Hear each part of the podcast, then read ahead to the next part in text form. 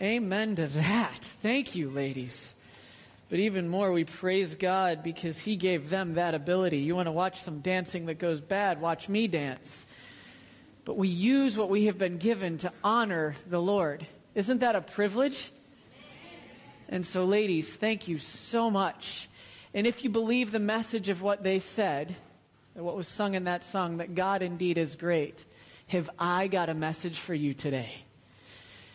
Because today we're going to look at inside out economics. Oddly enough, when I started my undergrad, I was an international business major. Most people don't know that about me uh, because I didn't. Uh, I only did that for about two and a half years, largely because I didn't like math. I had to switch out when it got to accounting. I couldn't do it very well, and so I gave up. But what I did like was economics. Economics makes sense to me. Spreadsheets don't make sense to me. Think, figuring out supply, demand, and this thing called ROI. Anybody know what ROI is? Re- no, come on, you know it. We're in Hong Kong, the most fiscally astute place in the world. Return on investment. That makes sense to me. What doesn't make sense to me is how Jesus could teach such revolutionary teachings about his greatness and about the greatness of God and all that is promised us. And yet we seem to think that we've got to build our own kingdom on our own here on earth. And so I need a minute to prepare for today's message, and I need you to do something for me while I get set up because I've got, I'm hungry, and so I need to do something in a few minutes. But would you stand up and greet those around you? And if you're willing, just say, you know, God is great, and I am glad to be here with you this morning. So stand up, take just a couple minutes, greet those around you as we get started.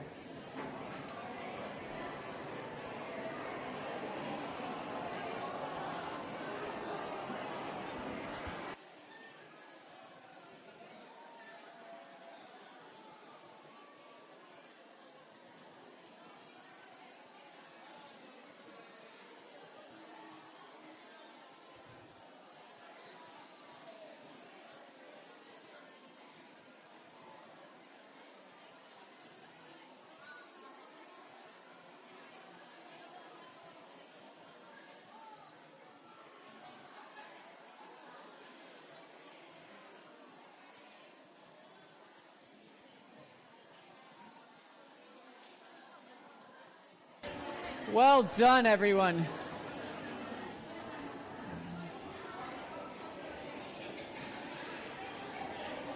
Okay. You've done really well, but I need you to have a seat now or we're going to be here for a while.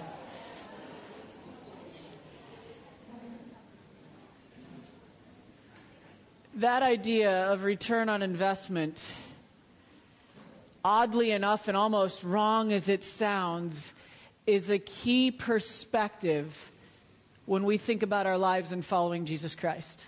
Most of us don't think of it like that, and if we do, we feel dirty, like we're being selfish.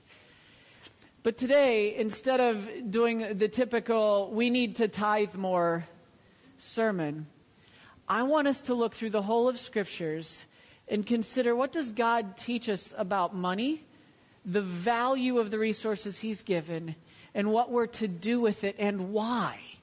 I don't want to stand up here and tell you that you're not giving enough.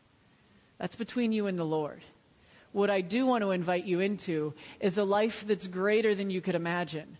A life that is the life Jesus said, I came to give you more than you think is even possible. And I want to teach it to you, but you've got to trust me. So let's pray together as we dive into Scripture this morning. Lord, I thank you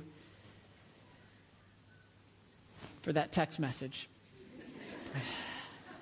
I thank you also that we can laugh, that we can learn, and that we can grow together. God, you have blessed me abundantly throughout my life of providing when it didn't look possible. And so I pray that we would follow the example you gave us by providing for us by giving us your son. And that we would never lose sight of that when we consider generosity or giving or economics as a whole. And so, God, as we move through the scriptures today, would it be your words that are spoken and not my own? In this we pray. Amen. Jesus, uh, toward the end of his earthly ministry, looked out at his disciples and he had the audacity to say something to them that would forever change how they looked at their work and life. And then that was passed on to us some 2,000 years later. And you know what he said? He said this. He said, in this, if this works, he said, in this gospel of the kingdom will be preached in the whole world as a testimony to all nations, and then the end will come. What Jesus was saying there is monumental, and we have to understand it. Mike, what's this have to do with money, giving, and tithing, and all that? I'll get there. But we have to start with what we believe about what Jesus has said. You see, the gospel of the kingdom is indeed good news. If you know what the word gospel means, it simply means good news. And if you follow it up when Jesus said it will be preached, it means it will be testified to. People are gonna talk about the good news. And the wrong question that we ask often is what is the good news? It's the wrong question. Did you know that? The right question is who is the good news? The good news is the person of Jesus Christ come down in the flesh as a man, looking and living this world fully human in a sinless state throughout, and then willingly, of his own volition, paying the penalty of sin for us who couldn't fix ourselves, who couldn't offer anything to God of worth on our own. Jesus says, I can be the perfect sacrifice. I can offer myself so that all humanity that would believe on me might be saved, might be redeemed, and might be set free from sin, not just for right now, but for all eternity. And in the process, through that, Jesus was teaching us that he was giving us access. Access is a great thing. Access means that we get to go places that only special people do. Have you ever heard of a backstage pass? Years ago, while I was uh, still in, uh, in college, uh, every summer I would go see uh, my favorite band. And I'm not going to tell you who they are so you don't make fun of me. But in the process, one year, my friend who worked at a golf course in the, the greater Pittsburgh area hosted the band members at the golf course. And because he was kind of the executive in charge that day of the golf course, they said, Hey, do you want to come to the concert tonight? And he was like, Well, yeah. And he said, Well, here's some VIP passes that get you where other people can't go. Here's six of them. I'm three hours away in another state, and I get this phone call. Mike, Marcus, you need to be here in four hours. Can you do it? And I'm like, uh, yeah, uh, I got stuff. He said, We've got tickets, VIP passes. You should come. Okay, I'll be there. Notice how instantly, when access was presented, my story changed. Now, I was late and they all had to wait on me, but that was beside the point. I got access not to meeting the band, they met the band, but I got to be there and have this special privilege. For us as followers of Jesus Christ, what he has done for us through his death and resurrection gave us access for all eternity to the Father. So when Jesus teaches us this right here, and this gospel of the kingdom will be spoken of, will be told, will be testified as a testimony to all nations, then the end will come. He's reminding us that the good news of himself needs to go into all the world because it's the best news of all and it's worth telling. And that when it's spread over all the world, he's going to come back and he's going to bring us to a new place. But here's what happens. I know you're wondering what's going on up here. We seem to think that the world is about just what's right in front of us right now. And we go through life thinking of it in terms like this. And many of you will recognize this. This is, and as much as I'm about to malign it, this is good stuff right here. You know what this is? Okay, I, I hear bao, so you've got that part right. This isn't just bao, this is the only bao worth eating, in my opinion. This is char siu bao. Okay? And because it's the first char siu bao I ever had, it's from St. Honoré's Tea House right across the street. As far as I'm concerned, they make the best one because it's what I've been eating for 10 years. Uh, and I eat a lot of them. They know me by name. I'm very popular at that little cake shop. But see, the thing is, this is considered pretty simple food, right? But it's good. It's great. And if I take a bite, which I'm not going to do right now, it'll fill my stomach. And I can be okay with that. In our Christian lives, we settle for dim sum when we're offered this. This is a very good piece of steak, scattered by salad and cheese and all sorts of great presentation. And you just look at it. Come on, compare. Don't westernize Asian this and say, well, I would rather have the bao. That's fine. That's not the point. Which of these looks more glorious and elegant?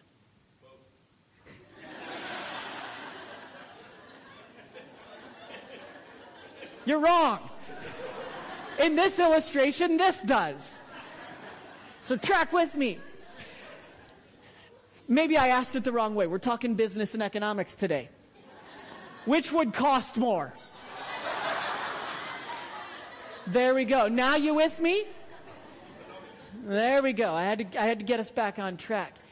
The thing is, in our Christian lives, we seem to want to settle for what is right in front of us, forgetting Jesus Christ Himself promised that He would give us full lives for all eternity. But we have to trust in Him with everything we have. He invites us to sit down at His table, to fellowship with Him, and to enjoy His promises for all eternity. Not just for the right now, because this is all we can get. But we walk through life thinking more about this than the kingdom. And when we talk about the kingdom, this gospel of the kingdom, we need to understand what Jesus meant and what he was referring to. The fancy church ease speak is Jesus was referring to the kingdom of the already and not yet. In other words, Jesus told us, I am the fulfillment of the kingdom. The kingdom is here and it is now. The kingdom of heaven is here. And that's true. When Jesus came, he gave us access to the Father through his finished work. But the kingdom is not yet fulfilled in that if you were here for the call to worship this morning, the new heavens and the new earth have not been brought back together with streets of gold the, along the glassy seas where there will be no more tears and sadness. We are still waiting for the fruition of what is coming. That when this is the normal, and maybe there'll be lots of bao there too, for those of you that would prefer that. But we're waiting on the fulfillment of everything that is yet to come. And we're excitedly doing that. We should be. We should be living in anticipation and working toward that last phrase and then the end will come. It's a conditional statement in the English language. In other words, as this gospel of the kingdom is taken into all the earth, this is a great, what we say, missions verse, because it assumes that we will take the good news of Jesus Christ to the ends of the earth. Where there are unreached peoples, we go to them. We love them and we introduce them to the person of Jesus Christ. And if we can't go, we make it possible for others to go. Whether that's just north of us, we have someone sharing today and yesterday at uh, a church and fellowship just across the border, and we're excited about that. But we use the resources we have to beg the Lord Jesus to take his message to the ends of the earth so that he can return. And as we do, it means we take a different perspective on economics. It means how we spend and how we look at money should be focused here on the fulfillment of the kingdom. But we spend a lot of time thinking about this, about the right in front of us, about all the things we wouldn't be able to do if we gave more to God's work. And so I want to break it down. I want to break it down how the church got to the point where it is, where we believe certain things. And the first thing we need to understand is that kingdom giving, every time I talk about giving today, I'm going to use the phrase kingdom giving because sometimes we feel like the reason we're giving our offerings is to pay to keep the lights on in the church.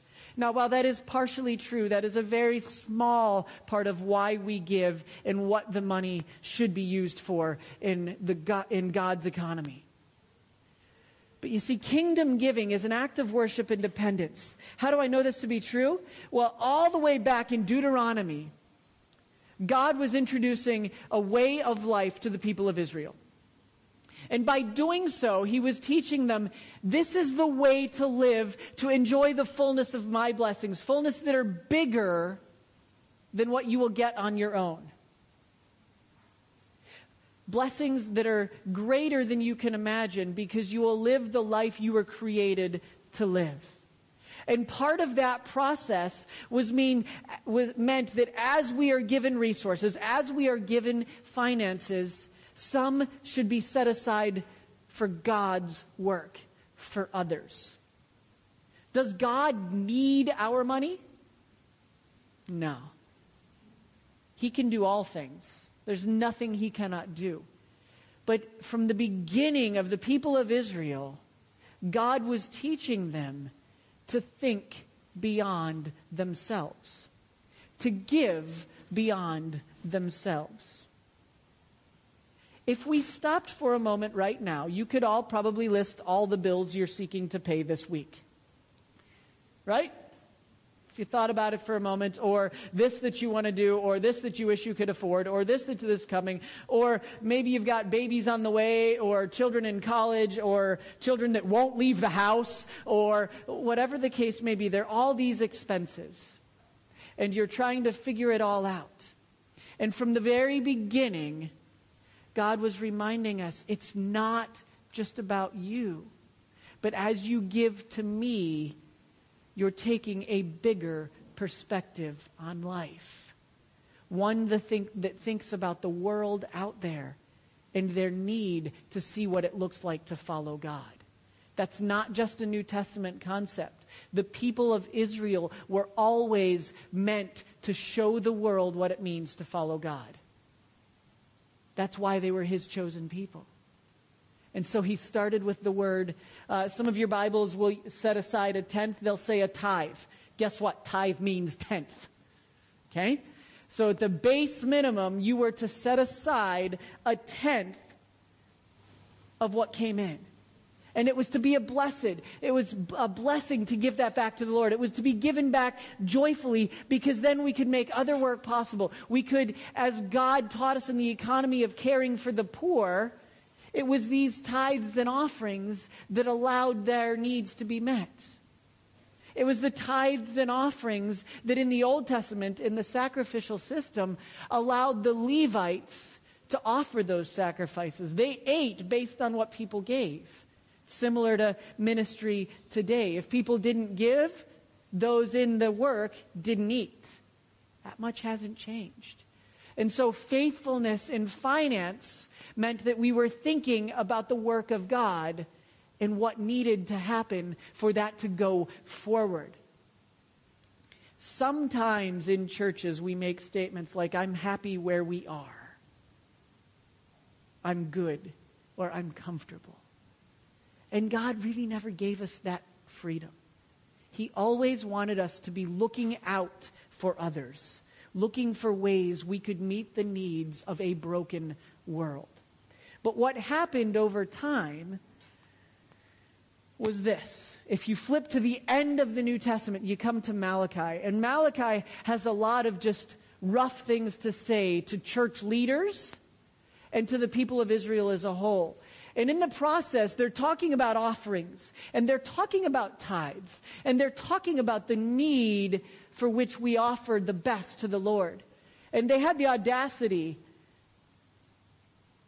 to actually rob God because they had promised God what was called the first fruit, fruits, the best. But as you read the rest of Malachi, if they were to sacrifice an animal as an offering to God that would then feed those that needed that food, instead of giving the best of the goats, the best of the animals they had, they would look for the blind one, the crippled one, or the one that was beating its head into a tree. And they would offer that and say, It's God. He'll take whatever we offer. This is God's response. Will a mere mortal rob God? No, it's not possible. Yet you rob me. But you ask, well, how are we robbing you? In tithes and offerings. You're not giving back what I have given to you. How can you show a world there's a better way to live if you won't do it yourself? That's the underlying question there. It's not just about the money. Never think that a sermon about money is just about um, the money. It's always about the heart. The people of Israel and so much of us today lost track of the kingdom, of who God had called us to be. And we got stuck thinking about what we want and our comforts right now. And all we could see in front of us was the simple and not the blessed best that God was offering. And so we weren't offering that to Him. And the result was that the people missed out on what God had for them. We need to understand very simply that kingdom giving demonstrates faith in the God of a larger story. Simply put, you might make a commitment to support the missions work of New Sight or you might make a commitment to support the missions work that is going on in the Christian and Missionary Alliance of the Philippines, or with Bless China International, or with English Language Institute China, or with myriad other organizations, the Home of Loving Faithfulness, um, the. Uh, I've lost track of it. I'll get to it later on. You might make a commitment to do that. Then you undergo financial hardship and you wonder, how am I going to keep that commitment? And it's in those moments when the choice comes where we have to choose either to tithe and to give back to God what He's given us and to fulfill that commitment that He's invited us into as a way of showing the world a greater way to live, a way of generosity, or whether we say, not right now. I can't be generous right now. I need this. Even in its heart, doesn't it sound dirty to say that? I need this more than God could use this. Oh, it just, we know better. But, but that's why I love this passage because God doesn't stop there. He professes judgment through Malachi. But then listen to what he says Bring all of it, bring the whole tithe into the storehouse, that there may be food in my house. Test me in this. That's God's way of saying, I dare ya. Go ahead and try to outgive me. That's what God is saying to his chosen people. He's saying, I dare you to be faithful to live the way I have created you to live. I dare you to trust me, to take eternity in mind and think about my economy which means that you will, as we talked about last week, you will take care of the poor. As we're going to talk about in a couple weeks, you will take care of the aliens and the refugees. And you will care for one another through the resources I have provided you. And as you test me in this, says the Lord, check it out. See if I will not throw open the floodgates of heaven and pour out so much blessing that there will not be room enough to store it. Now, please understand this is not prosperity gospel. This doesn't mean that if you give faithfully to the Lord, you will be driving a very fancy car by the end of today. That is not what this passage means at all.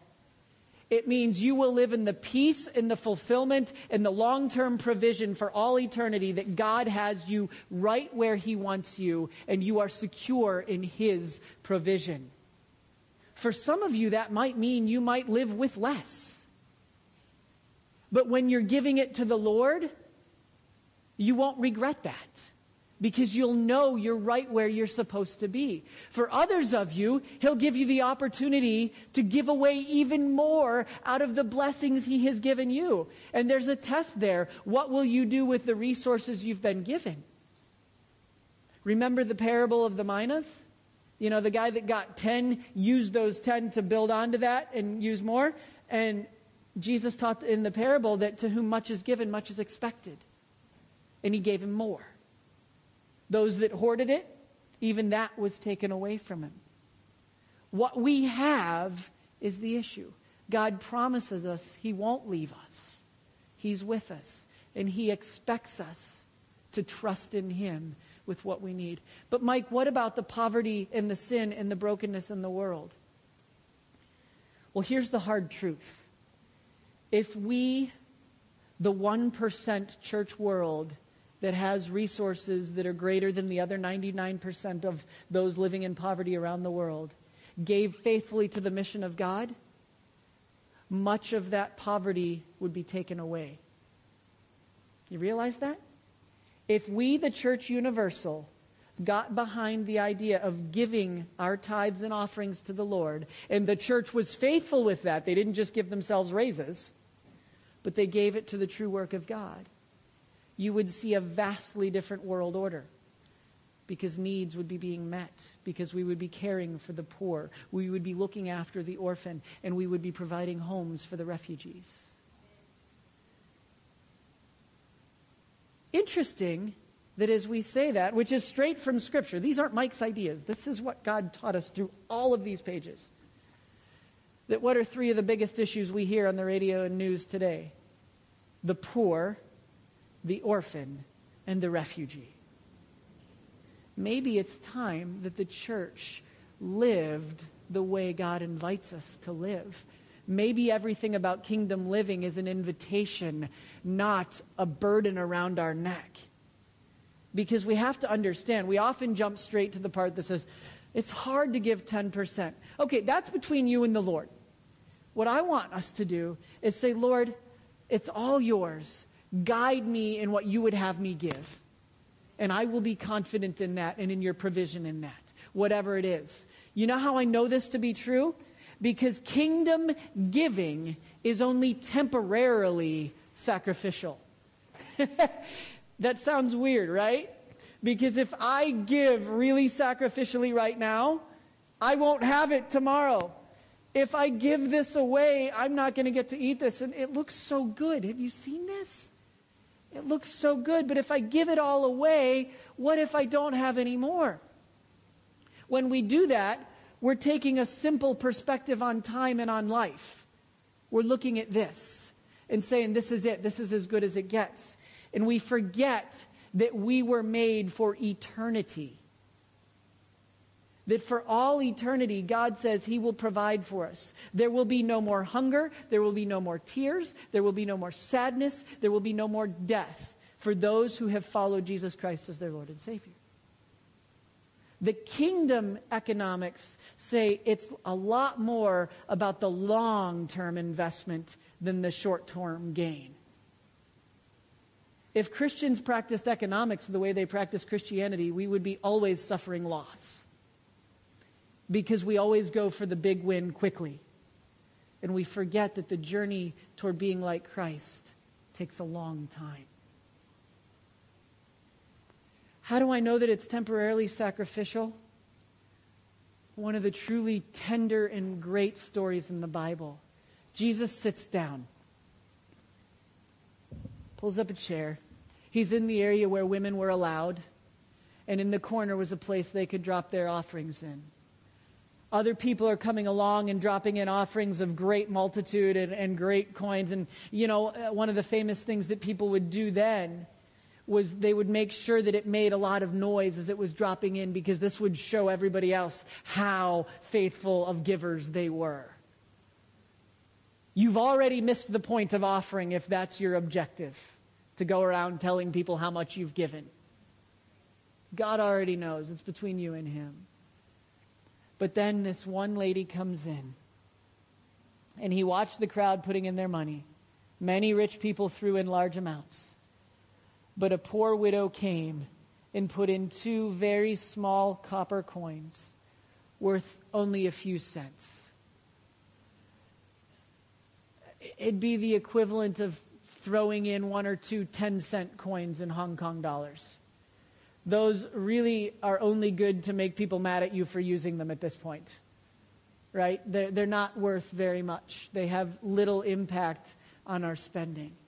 But that was all she had to give. it wasn't just sacrificial, it was based in faith. She trusted the famous line from David, and my God shall supply all my needs. And Paul adds, according to his glorious riches. She knew that to be true so much that she would stake her life on that fact. And so she gave out of that. And how does Jesus respond to such a sacrificial gift? He grabs his disciples together. He looks at them and says, Come here. You need to see this. You need to understand this. Jesus says, Truly I tell you, this woman has put more into the treasury than all the others. It's a little tiny couple of coins, it's worth nothing. God doesn't need the money. God invites us to trust Him with our lives, every part of it. Economics that Jesus taught about was trusting Him knowing that his way is the best way to live. And this woman was willing to give with that truth in mind. She gave out of her poverty. She put in everything, all she had to live on. Would we do that? If it came down to it. Remember in the Old Testament, uh, a, prophet was walking and he needed a place to stay and, and eat. And, and the widower that had a son said, This is it. This is the last of the oil. I can only cook one more meal and then we will die. And God invited the prophet and the woman to trust in him. And they had food enough to feed them long thereafter because they trusted in God's provision. You move ahead to the New Testament and the story is the same. God, I don't know what you're going to do but we're going to trust in you. When my wife and I first started in um, working in a church, we, we lived in a place called Alabama. Uh, most of you have only heard of it because of Martin Luther King, and that's where he was shot and killed, and we weren't so far away from that. But it was a time where finances weren't readily available to us. We weren't given a lot of money, and that was okay. God always provided. But there was one week in particular where we weren't sure how we were going to buy groceries that week. We weren't sure what we were going to do. And on top of that, it was Mother's Day. And while Melissa wasn't a mother yet, I still wanted to honor her and do something special for her. And there was no way I could do that. That Sunday morning, a dear old lady in our church came up and she said, I want you to take out your wife today. Go have lunch on me. And she provided. We had committed to tithing with whatever God gave us, and we had committed to giving to missions, to the work that God was doing all over the world. And we came to the choice where what were we going to do? And we had to keep giving. And even in that, God provided. And you know what I had that meal? Steak. And ever since, when I eat steak, I am reminded personally of the provision of God. But we had to trust God enough to say, You can do more than we can imagine, because there's other people that are going to respond to God's invitation to help in ways we haven't yet figured out. What happens is our solution to the ills in the world's problems are this. When God said, If you would trust me, I would bless you beyond all measure if you'll follow the way I have for you and go toward the feast that's all eternity. But we keep trying to figure out on our own, and we eat simple food rather than sitting elegantly dining with the king. It changes how we look at things when we understand that kingdom giving is sacrificial only temporarily, it's eternally beneficial. You see the difference? It might hurt to give a little bit right now, but the long term payout, the long term return on investment, lasts forever. Does that make sense? You know how I know that to be true? Because when Jesus looked at the man next to him that had believed on him at the last possible moment, Jesus said, Today you will be with me. And that was to be forever.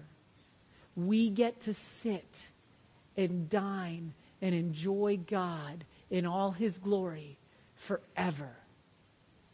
He will return And he invites us to one more part when we think about kingdom economics. And that is this kingdom giving is inclusive. What you give is between you and the Lord. Please don't mistake me. We're not going to put up on the screens who gave what this month and check it out. But how we use those funds are meant to do something very, very specific. And I want to demonstrate that as physically as I can. So I needed some help, and I arranged earlier to make sure I had that help. You can take these. We don't need these anymore.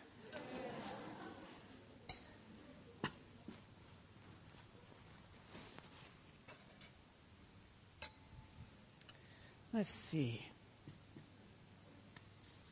Dwinzel, can you come here for a minute, please?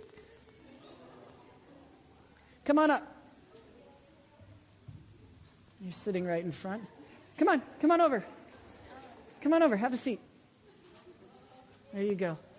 I want to do something for you.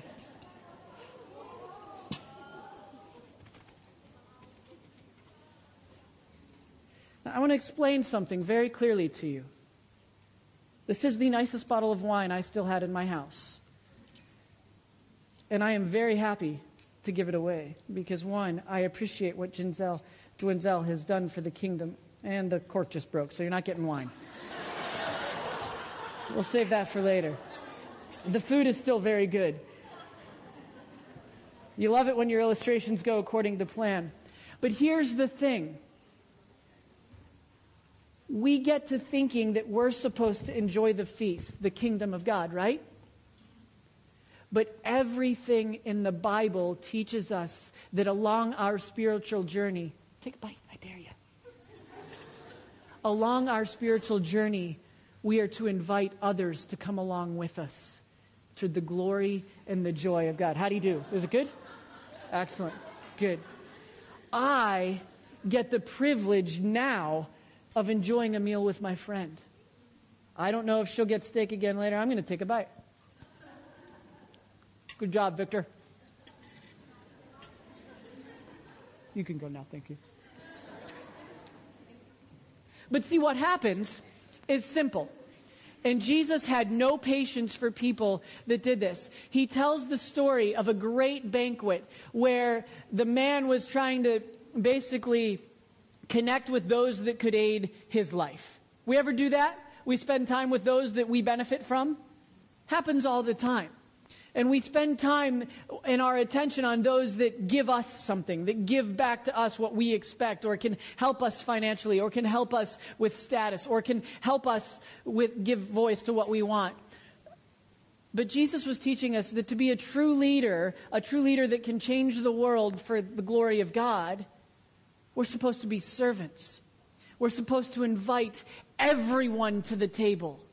We're supposed to bring in anyone that has need, that's willing to admit, I'm broken in spirit and I need help. And we get to offer them this. And even more, there would normally be wine that worked. We get to offer them the kingdom. But we have to take the attention off of ourselves. And we have to be willing to invite everybody in. Look at what Jesus says. When you give a banquet, invite the poor, invite the crippled, invite the lame, invite the blind. Not one of those people, in human terms, gives anything back to you. That's who you go after. Go love them, go get them. And in so doing, you will be blessed your return on investment is an eternal one. They can't repay you. Here we go. And this gospel of the kingdom shall be preached to the ends of the earth as a testimony of God, and then the end will come, and you will be repaid at the resurrection of the righteousness. Remember last week, Jesus asked the question, uh, said, You'll ask of me, where were you when we were giving to the poor and needy? And whatever you did for the least of these, you did for me. Well, here's this being played out in real life. By giving, by offering what God has provided to us as His people, we get the chance to bless those the world has forgotten. Is that not amazing? But to do it, it means we have to think ahead. A good, a good financial person knows that they're not just saving for tomorrow, they're saving for 20 years from now. If they're my age. As you get older, you're saving for shorter times, obviously. But in kingdom giving, it means we're not just worried about the right now. It means we want to make sure everyone has the chance to come with us into eternity. Hell is real. Everything we see around us should illustrate that truth. The world is broken, and people of their own choice will make broken choices. But God, in His infinite love, gave Jesus Christ, who knew no sin, to become sin for us, that we might become the righteousness of God, therefore gaining access to God the Father for all eternity.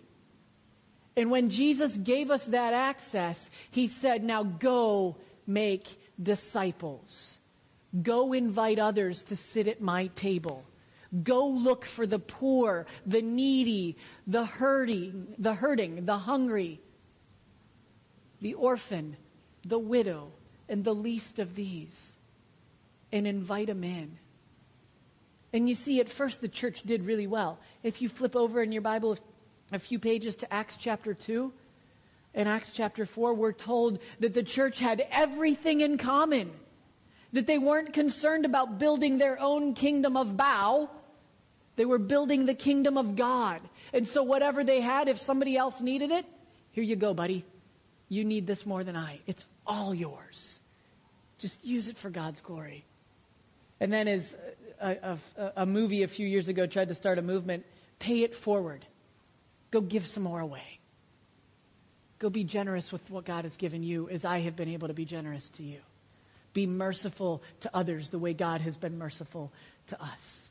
Give grace to those that need it the way God has given grace to us.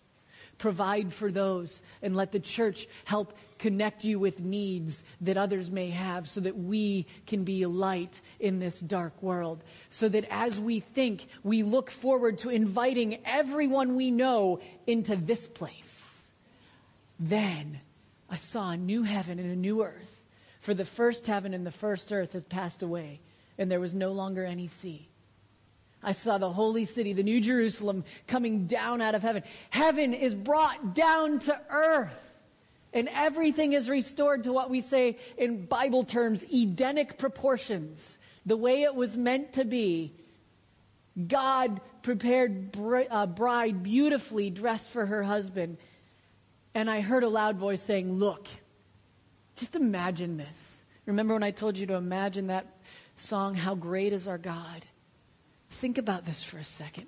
Look, God's dwelling place is now among the people and he will dwell with them.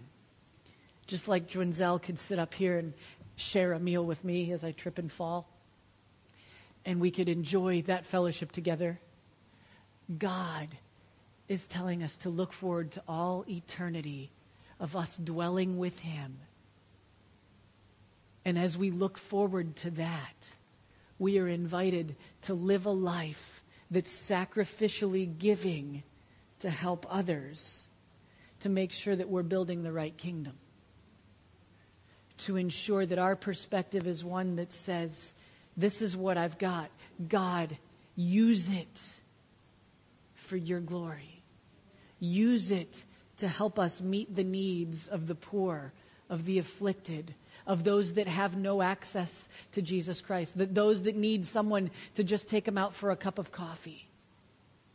So when you think about economics, and when you think about tithing, and when you think about giving, we don't think of it in terms of, oh, this is something we have to do. We think about it in terms of the investment we get to make in the kingdom of God. Alliance International Church is not perfect, but we are seeking to be a church that gives away as much as we humanly can to help other ministries that are seeking to meet the needs of those on the fringes of society. Just look at the, some of the organizations we get to partner with and some of the ways we get to partner right now. And I want you to keep this in mind when you consider giving. One, we get to support Alliance Global Serve, where every $700 roughly that we give Hong Kong can make a blind person see. And you know what happens in the prospect while they're getting that eye surgery? They're usually told about Jesus Christ. We're meeting physical needs and spiritual needs, and people are coming to know Jesus. But more could be done, as is always the case.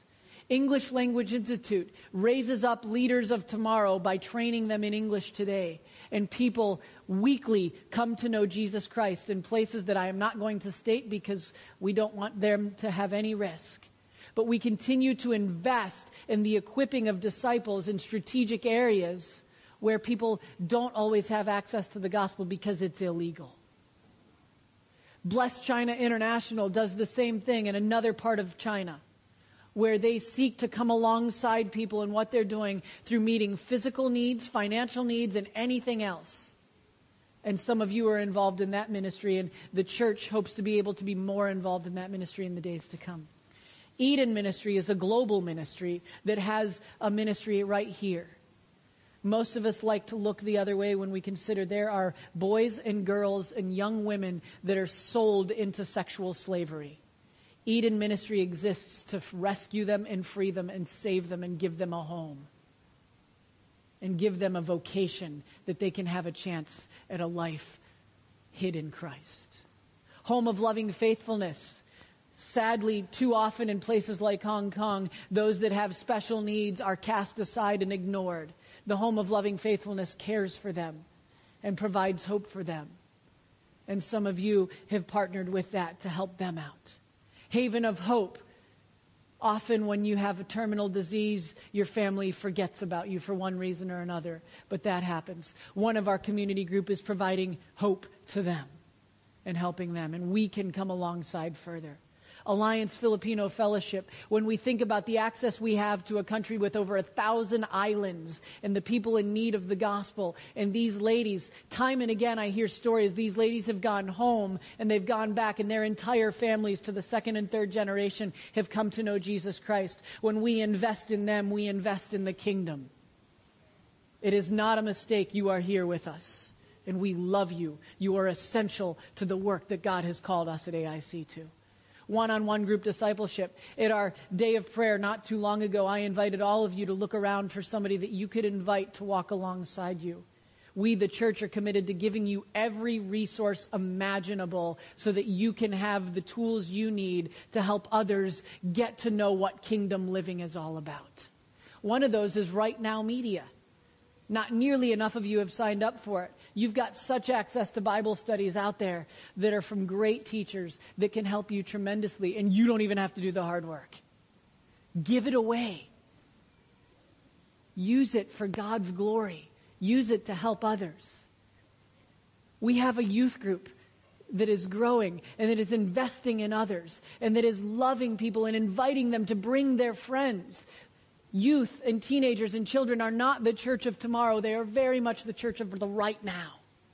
And we will invest in them. So things like Youth Alpha, things like Think Orange, our children's ministry, we want to keep improving. Not because we want to be the church that does everything really well, but because we want to be the church that gives every child, man, woman, and everybody the chance to know Jesus for all eternity. CAMACOP, I already talked about the Christian Missionary Alliance of the Philippines. Fountainhead, we fully support someone that's doing work in a very strategic place at an orphanage there. Those are just a few of the ways we can get involved, let alone the hospitality ministries that we're able to offer, let alone the ways that we can walk alongside and to provide care and support for members of our own body when they need it through things like the Benevolent Fund. Our role is to think about our finances with eternity in mind, saying, Lord, what would you have me do with this life you have given me? Is it yours? Is it God's kingdom that we're building? Or are we focused only on our own? Let's pray.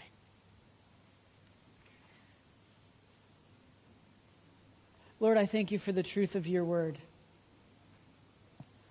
that you invite us to invest in your kingdom for all eternity.